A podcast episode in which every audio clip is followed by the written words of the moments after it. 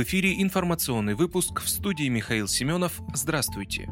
Сергей Миронов предложил программу антицены для снижения стоимости продуктов и товаров повседневного спроса. Председатель партии «Справедливая Россия за правду», руководитель партийной фракции в Госдуме Сергей Миронов заявил, что наблюдаемая в последние недели дефляция не снимает с повестки вопрос о согласованных действиях государства по снижению стоимости прежде всего продовольственных товаров. Парламентарий обратил внимание на замедление инфляции. Сказывается эффект высокой базы. Цены на продовольствие скакнули в такие заоблачные высоты, что теперь даже небольшой откат назад за счет сезонного фактора выглядит внушительно. Однако они сохраняются на недопустимом уровне, когда люди вынуждены большую часть семейного бюджета тратить на продукты, отказывая себе в остальном, подчеркнул политик. Он считает, что государство должно взять на вооружение программу антицены, комплекс мер, направленных на снижение цен на товары первой необходимости, прежде всего продовольствие. Сергей Миронов напомнил о предложении партии создать федеральный орган, отвечающий за регулирование регулирования цен и наказания за их необоснованное повышение. Руководитель фракции также призвал расширять возможности нестационарной торговли и других каналов прямой реализации сельхозпроизводителями своей продукции и жестко пресекать деятельность посредников и перекупщиков.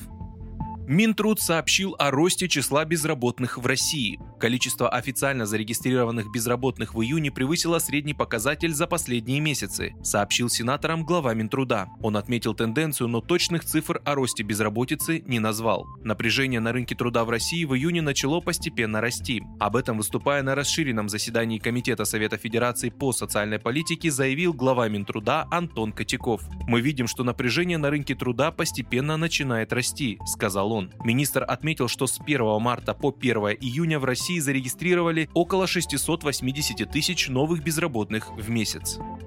Действия Байдена по Украине могут закончиться мировой войной, заявил Трамп. Бывший президент США Дональд Трамп считает, что то, как администрация нынешнего президента Джо Байдена действует в ситуации с конфликтом на Украине, может закончиться мировой войной. Отвечая на вопрос ведущего о том, подходит ли Байден для руководства США, Трамп заявил, что ситуация в стране терпит фиаско, напомнив, среди прочего, о ситуации с выводом американских сил из Афганистана и росте инфляции в стране. Ранее Трамп заявлял, что слабость и некомпетентность его преемника и политическая политического оппонента Джо Байдена сделали возможным начало специальной военной операции России на Украине, и что при его администрации такого точно не произошло бы.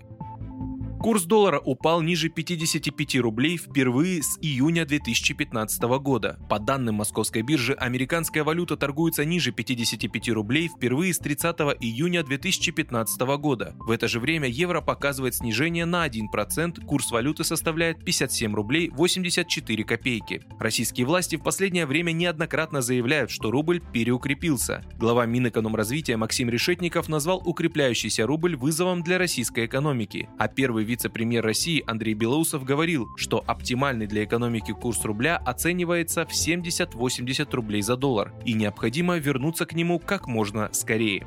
Вы слушали информационный выпуск. Оставайтесь на справедливом радио.